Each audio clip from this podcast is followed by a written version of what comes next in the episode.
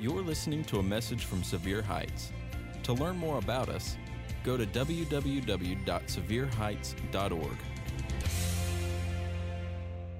On behalf of this morning, I want to begin with a very random question. I want you to consider this. If you could live any place at any time, other than the future, all right? Where, when, and why would you live there? I want you to consider this. I, have asked this question multiple times this past week through um, different groups, through individuals, and there have been a few periodic answers like, I'd like to be alive in the first century.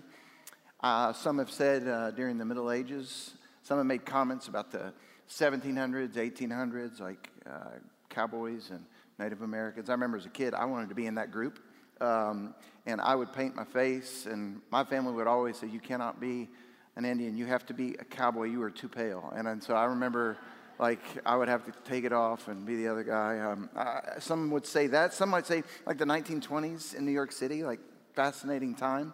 But the vast majority, like, like myself included, the vast majority of us picked now and right here.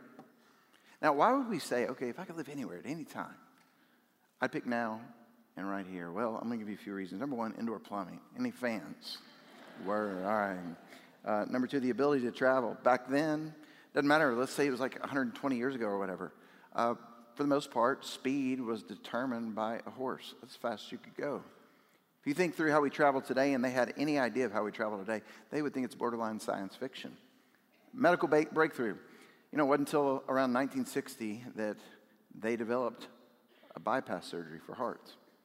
I think about my dad's dad, and he passed away in his 50s, had multiple heart attacks. But back then, they would take him to the hospital, give him aspirin, and send him home.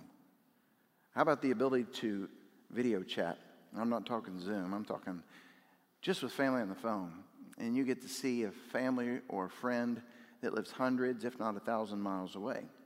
So, most of us, if we could pick anywhere, we'd say right here, right now. It's because, let's be candid, it's because there's a little bit of happiness tied to luxurious living in 2023, especially in America. Don't believe me? This is how we get our water, right? Compared to many across the world, they get their water this way. Understand, like when we answer the question, we're pressing in not just about now, but, but right here, right now. Today, I want you to consider on this message about the heart of the matter uh, compared to the rest of the world, we're pretty well to do. Compared to the rest of the world, we're, we're well off. Compared to the rest of the world, uh, it might be true, and it is, that many of us are wealthy. Now, some in this room are borderline struggling financially, and some might be close to poverty level, but the vast majority, when we look at ourselves compared to the rest of the world, we're doing all right. Now, big question on behalf of today why is it so important for you and I to be aware of this? Well, we're going to open up to a passage of Scripture, and we're going to see there are instructions given to a specific demographic. 1 Timothy 1, verse 17 teach those who are rich in this world. Now, we're tempted to think, I think he's probably talking about someone other than me. Because there's someone else that's always doing better than me, whether it's a car, maybe it's an apartment, maybe it's a house, maybe it's clothes. Like, like we think they're rich. We never think that we're doing all right.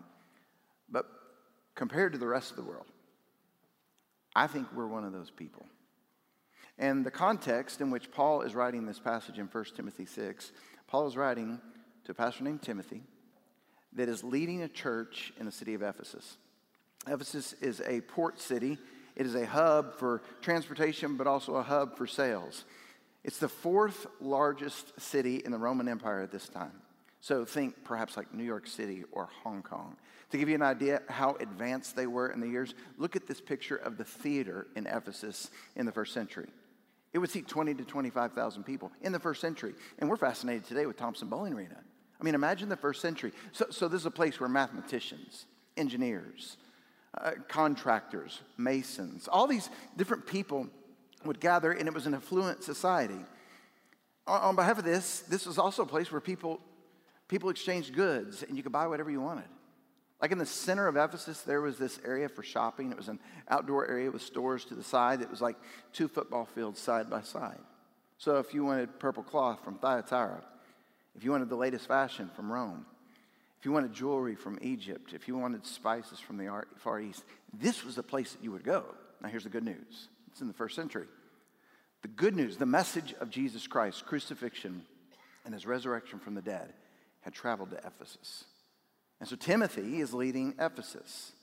And on behalf of that, the older pastor Paul is writing a letter to the younger pastor Timothy. And Paul is teaching Timothy how to teach the wealthy, like compared to the rest of the world. Now, think about this this isn't a message for wealthy people living in Ephesus, this is a message for wealthy followers of Jesus in Ephesus. So it intrigues my curiosity. I'm wondering why would the rich be singled out for specialized training, specialized coaching, specialized discipleship and instruction? Like, like why would he focus in on that demographic? In all seriousness, why would the younger pastor Timothy need to speak into the wealthier segment of the congregation and give them this specialized training? I want to tell you why. Don't forget this.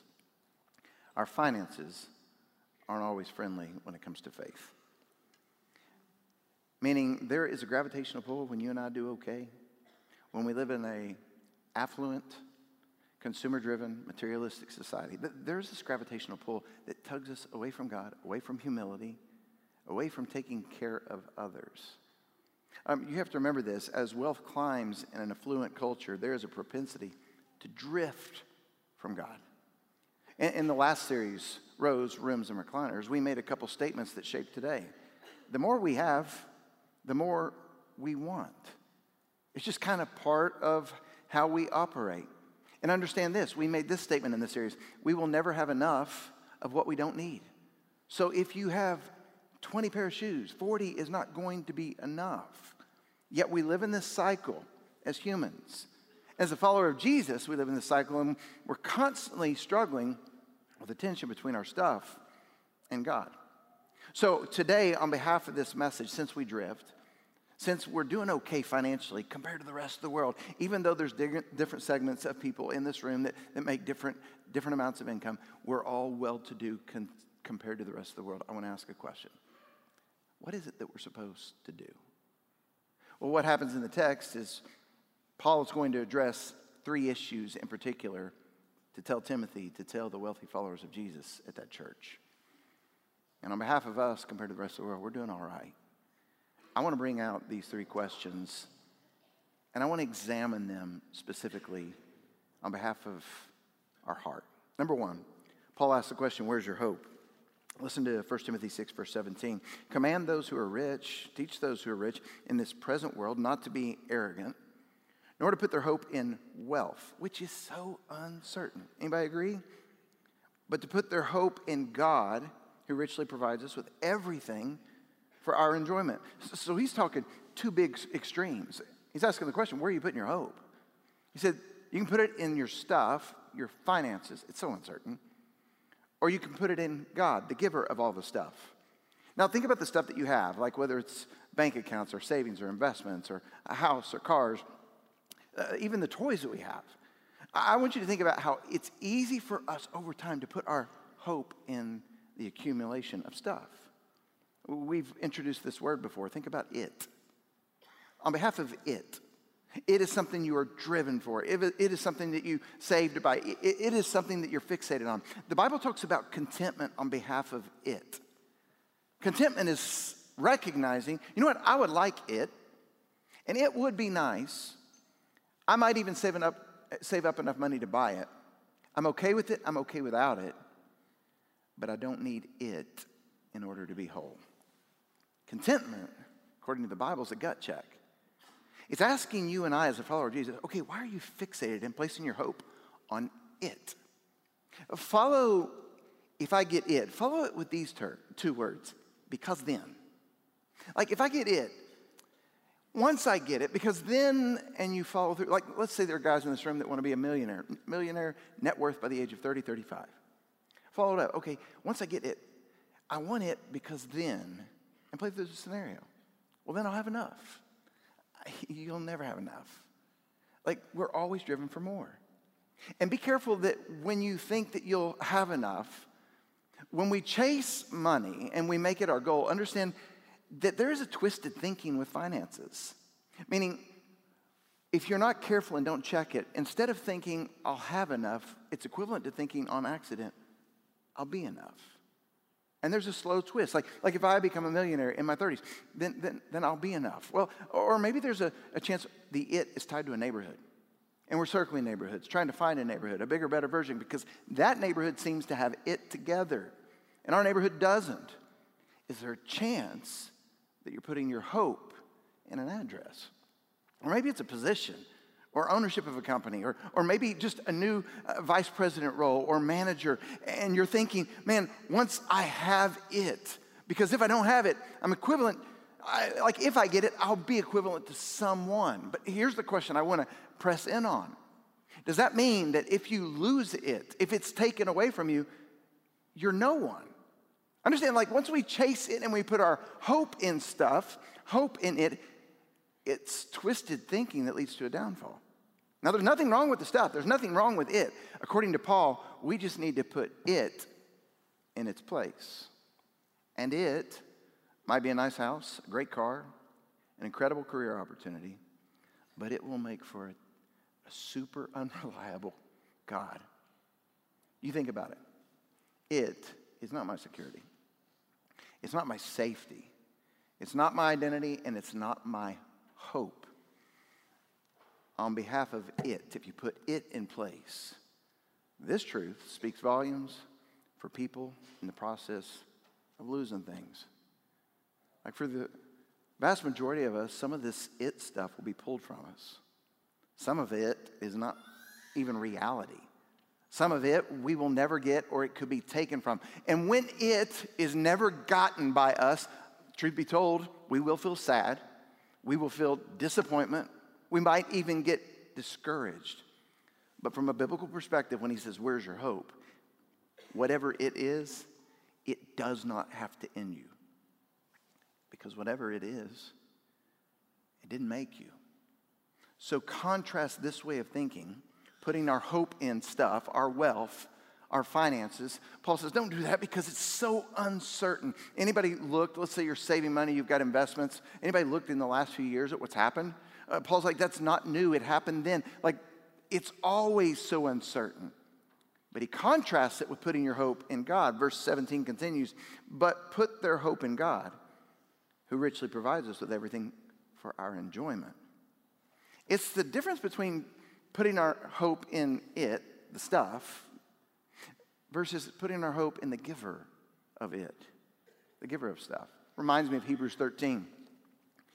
Keep your lives free from the love of money and be content with what you have. Because God said, Never will I leave you and never will I forsake you. This is the difference between putting your hope in stuff and putting your hope in God. So, according to Paul, according to Scripture, as a follower of Jesus, it's not what I have, it's who has me. It's not what I own, it's who owns me. And it's not what I bought, it's who bought me. And by the way, I love how Paul mentions the giver of all good gifts in 1 Timothy 6. He gives us everything, he says, for our enjoyment. Now, I want you to consider that for a second. Does that surprise you? Like some of the things that God gives us because we're doing all right compared to the rest of the world, He gives it for our enjoyment. So, so consider a great meal. Like you get this great meal and you're blessed to sit down and have it. Hey, guess what? According to God, enjoy it. Or maybe somewhere close to your house, like you've got access to a trail, access to a walkway, access to a place to ride your bike that's kind of private. Meaning you can go to somewhere and just kind of enjoy, decompress, not be consumed with people. That's a luxury. Enjoy it. Or maybe you have the privilege of going to the beach. Perhaps it's in the winter, the spring, the summer, whenever. You've saved up your money, you found a place, you found a niche, and it is beautiful. Enjoy it. Or maybe around the corner, like you have the opportunity, this is a great joy of mine, to go to a concert. And you finally get to go to this concert and you saved, you spent, you did all this stuff. Guess what? God's saying, enjoy it.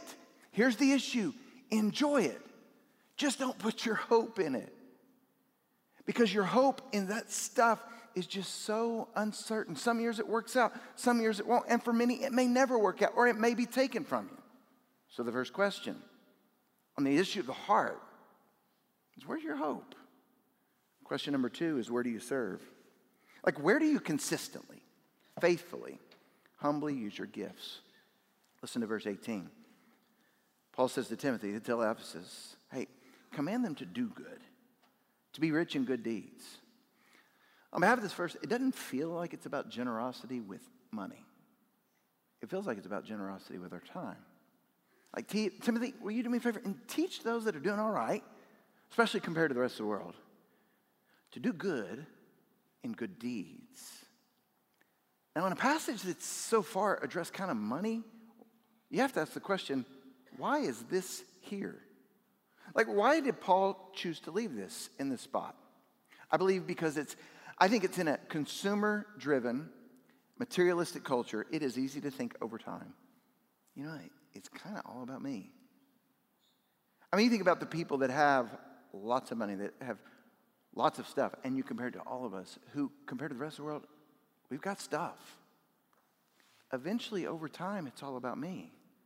And when I learned to serve, humble service is anti arrogance training, meaning it's putting the needs of others ahead of myself. It trains the channels of my heart to think clearly about my stuff. Today will be the third time I've asked this question since last October. On behalf of serving, who are you looking out for? I mean, at your house, there's always an empty table that you can invite someone that needs help. In your life, there's always someone like riding a bike. Remember what it was like to ride a bike and someone walked beside you or ran beside you until you got your balance? There's someone in your life that, that you can serve and you can honor their initiative. And I'm so thankful beyond words for the people that are part of this church that love to serve. People like Harold, who serves as a host team member, and he's held babies in that room for over 40 years. He goes in there every week to hold babies, put on a smock, this white, this white jacket. And years ago, someone thought he was a doctor because of it, and he's just a first timer, didn't want to get vomit on his shirt. So, so, so I thank people, thank God for people like Harold. I thank God for people like Tina that work with Host Team Central, for Taylor that work in the parking lot and lead a group, for Bob and Barbara sing in the choir that hold kids, and Bob that serves as a deacon, for Charlie and Jay who serve out in the parking lot every week, and the stories of people that they that have been told to me that those two made a difference when people were first walking into this church that felt overwhelming. I'm thankful for people like Price and Cheryl and Melanie, Carol, so many others that volunteer their time and serve on Sunday nights late for the walk with popcorn and other foods, providing it for students. I'm thankful for Thurman and Terry, for Jimmy and Mike, for Pat, who works with Next Steps and helps participate in a great ministry of the church called Women of Grace, where women are taking care of widows at this church and in the community. Let me tell you what about all those people.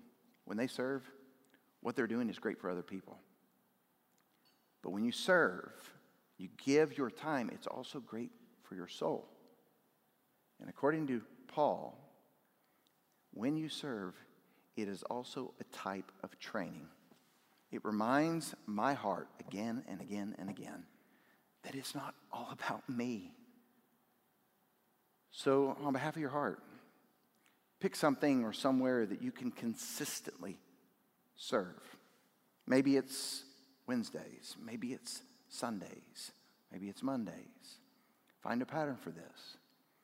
And not just because it's our way of serving the world, because it's a way of protecting our hearts where we start to slowly think, you know what?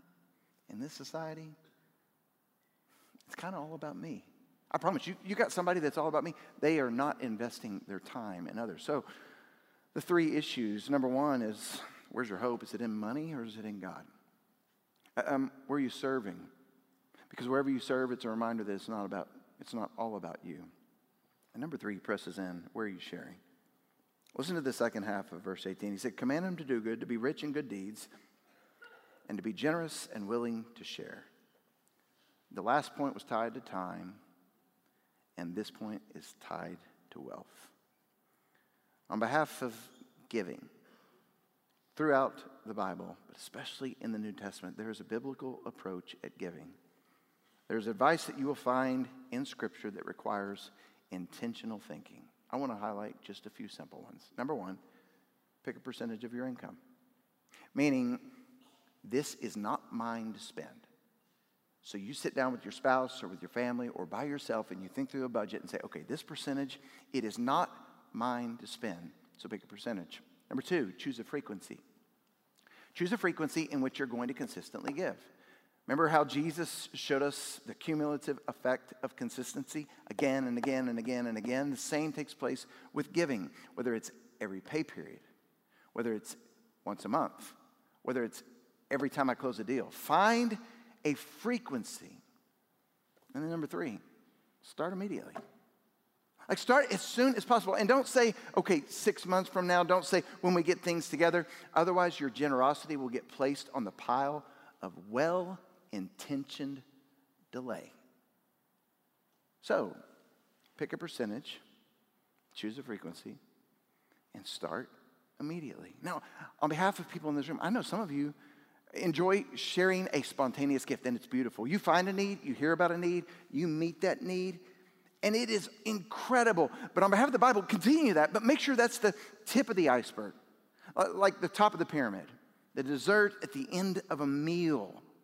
Because understand that, that you and I may have done something for someone, let's say it was a month ago, let's say it was six months ago. Understand, we're not sure. We think it's going to happen again, but we did it then. And on accident because when we saw that need and we met that need, it might have been a few months ago. But because of that, it's easy to think we're generous with our money because we've had some simple, generous moments. So, on behalf of like spontaneous stuff, do it. But biblically, as a follower of Jesus, it should be on top of regular, disciplined, systematic, generous giving. And by the way, because it's a heart issue, it's not because you have to, it's because you want to. And when it comes to giving, it will always be challenging. Remember last week when we talked about our recliner time? I said there's always going to be competition.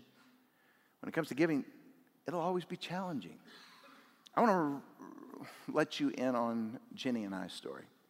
Uh, we were married in 2000. And when we first got married, we were both doing grad work, um, and I had been hired as the youth pastor here. And at that time, we were struggling to make ends meet. Uh, I don't care to tell you our salary for full time back then was $22,000 a year, and we were still going to get our master's. And she and I made a commitment back then. You know what? This first 10% of what we bring home, it's God's. Again, it's, it's not ours. We decided we were going to give that 10%, and then we were going to save a percentage. Obviously, the government was going to get their chunk, and then we would live on the rest. I remember the first time when I was 15. Y'all remember like your first pay stub? I know you don't. Uh, some people don't get them now, or you don't look at them. I remember looking at it. I was thinking about, I'm going to make this amount of money, and then I got my check, and I'm like, what happened there? Who's this FICA guy? Like, you know, like the thing about government is they get to go ahead and take it, right? But on behalf of God, we've got to decide, you know what, I'm, I'm going to gift this. And Jenny and I decided up front, okay, 10% of everything we make is going to the local church.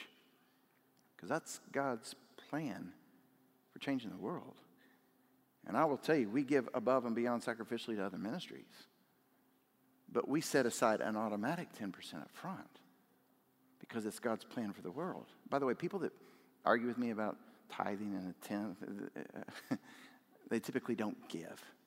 They're always on the Bible. Okay, I was talking to the guy that uh, cuts my hair last night. He, he, made a statement about it, and uh, he, he, said he's a tither and all these things. I don't, I don't know, but he said it. And he, I said, you know what's funny? I, am like, tithing is really an issue of the heart, and it's generosity. I said, suppose tonight after the haircut, I give you 10% of this haircut. You gonna say I'm generous? he said, no. I said, exactly. On behalf of tithing, like 10% is just a beautiful starting point.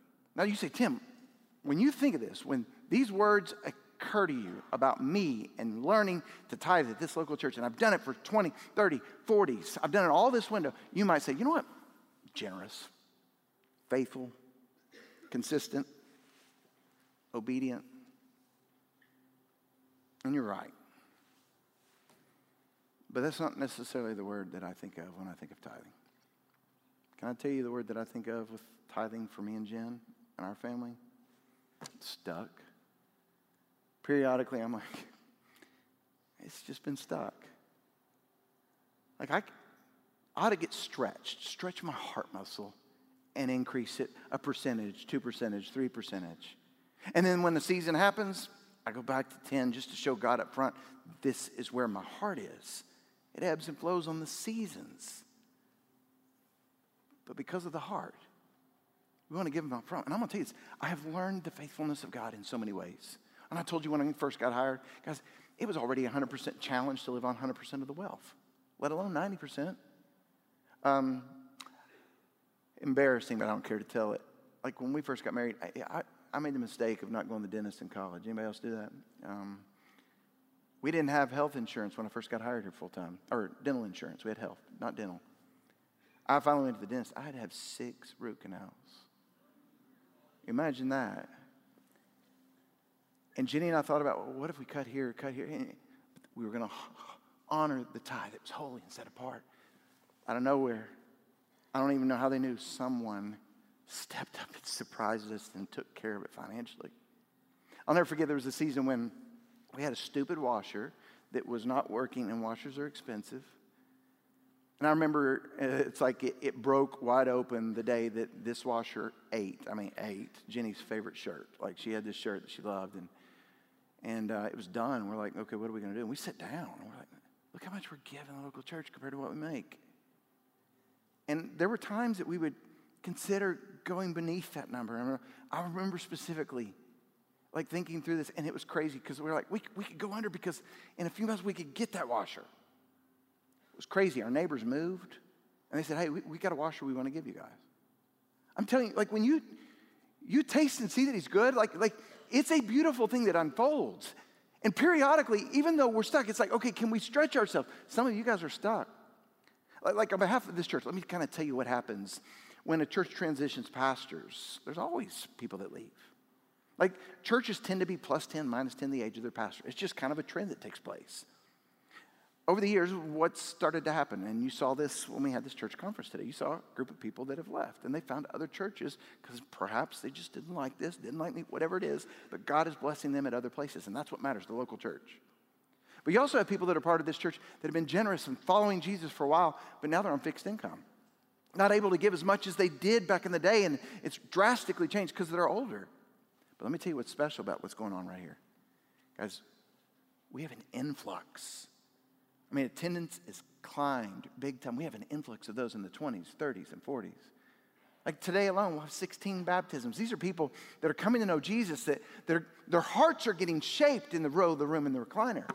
It's crazy. I was talking to a group of leadership this past week with about 50, 60 people that are a little bit older. And I asked them, I said, How many of you guys grew up in church? All the hands went up.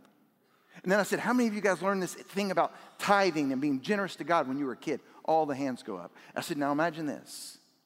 We have couples, families, individuals that have not been in church, that are now starting to go to church in their 20s, 30s, 40s, 50s. It's just not the same. They're learning to trust Jesus. And that right there is the issue on why Paul told Timothy in Ephesus when they got the good news of Jesus hey, remind them, teach the wealthy on behalf of the heart. Where's your hope? Where are you serving? Because it reminds you it's not about you. And when are you giving? Guess what? And it's all tied to your heart. On behalf of today, I can't tell you specifically what to do. I can't prescribe to you and your family a lifestyle level that God wants for you. I can't tell you how much to give, spend, and save. In fact, I'm not sure for some of you I've even given some great answers today. Because some of these things are like multidimensional on behalf of you and versus me. And even though I am possibly struggling in some of those areas, can I tell you this? I still think God has exposed today through His Word a few great questions. Because we're doing better than everybody else in the room. Where's your hope? Where are you serving? When are you giving? I mean, this is an issue of the heart. I've asked Doug to come up here for the end of the message today, and we just want to talk practically just for a few seconds. Kind of about the concept on practically how it plays out and, um, and what it looks like. You know, every week we remind you about ways to give, but this morning has been a powerful reminder about why we give. And at the heart of the message, Tim has reminded us of the simple, simple principle that growing in our relationship with Jesus means we have to grow in our relationship with time and with money. But here's what I know about growth it's never easy, and it never happens on accident.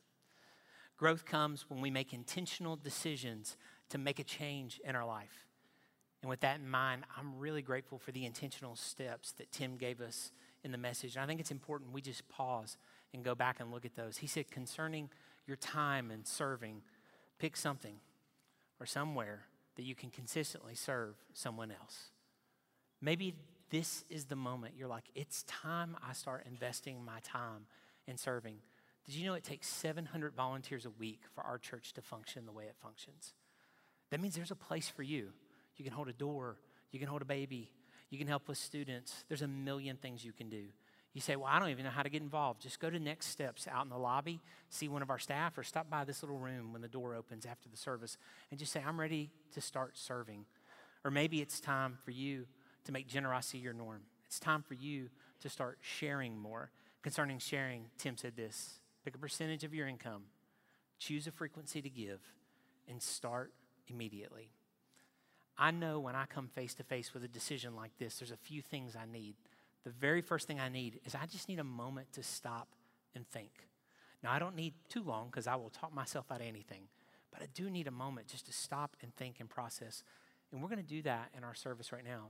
During our last song, we're just going to ask you to stay seated during the first part of the song and just listen to the words and just ask God, is there anything you're calling me to say yes to?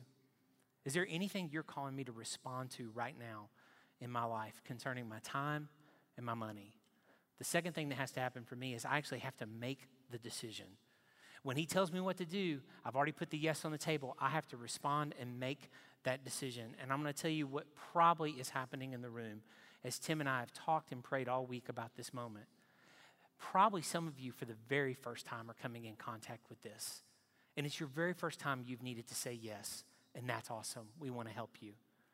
Others of you said yes a long time ago and the schedule got tight and the budget got tight. And suddenly you just sort of accidentally said no. And you just stopped. And now the schedule and budget aren't so tight. And it's time for you to restart that yes. We can help you with that too. But for many of you in the room, your yes is already on the table, and God's calling you to one step further. He's saying, Hey, I know this is what you give, but it's time to add 1%, 2%, 5%, maybe even more and we would love to help you do that. You know, the last thing that I need after I've had a moment to think, I've made the decision, is I just need a meaningful reminder of what I've done. And we have a gift for you today. As you leave, we have some bracelets. They'll be located at all the doors. We just ask that you take one so we have enough for the walk tonight. And we had a little simple statement put on these bracelets. It says this How's your heart? It doesn't say, How's your serving? It doesn't say, How's your giving? Because remember, at the heart of serving and giving is our heart. So it says, How's your heart? And we'd like to invite you to take one of those. Tim, I know this has kind of been an important thing for you. You pushed for us to get to do this this week. You want to explain why that's been so important? Yeah, I think I told you last week on the message about recliners. It's kind of the place where I center myself and I ask at the beginning of the day, okay, God, how is my heart? And it's a place where God shapes me. And if I sit there long enough, He shapes me to look more and more like Jesus. It's that total renovation, like the build, the, the tear down and the build up. Understand that, like, this, today's topic is still a hard issue. Now, we're going to tackle a hard issue in a beautiful way next week, but this week it just stands out. It's like, for those of you that are in this room and you're generous, understand this today is just a reminder for you. It's not like we're bribing you or getting you to do more. There are others in this room, though, that have never done it. It's part of the process, and it all goes back to how is my heart? And understand this is the one place, the primary place, that God wants to shape to make us more like Him. I'd like to close this in prayer. Father, I thank you for today. Thank you for the ability to open the Bible and to see what you have to say about our stuff. God, I'm super thankful that we got a sneak peek at a letter that Paul writes to Timothy to tell the wealthy followers of Jesus, compared to the rest of the world, in Ephesus on how to respond on their stuff. God, help us in this room to know that there's a lot of deception, self deception going on in the room right now, where we can just sit here and think this is the point. Okay, we heard this. And something happens between the row and our resident. It's easy to forget. It's even more easy to forget to do it. So I pray that we would consider this week, when we look at this bracelet, we would, we would examine the current condition of our heart. We would think through, okay, where is my hope? Is it in stuff that's so uncertain, or is it in God? We think through our time, like, like where am I serving?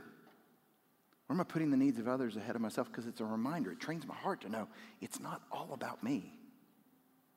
And then when am I giving? God, there's this beautiful parallel with a generous church and generous people.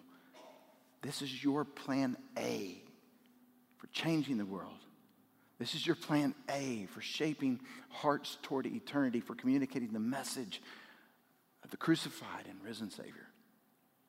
Pray that we would see the significance of the gifts that we give and how much they matter. I pray all of these things today in Jesus' name.